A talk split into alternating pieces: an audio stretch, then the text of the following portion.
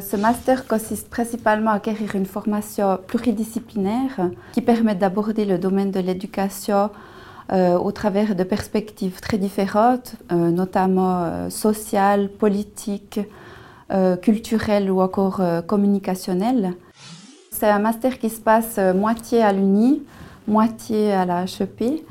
Et la formation universitaire est théorique et puis la formation à la HEP est plus, à des approches plus professionnelles. Par exemple, à l'université, il y a des cours concernant la sociologie de l'éducation, approche psychosociale euh, de l'éducation, euh, enfin, assez théorique.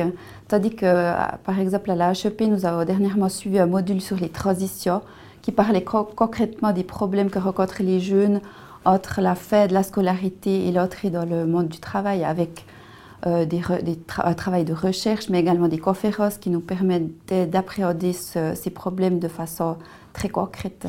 Nous sommes pas forcément destiné à enseigner, mais plutôt à travailler dans des administrations scolaires, dans l'administration cantonale.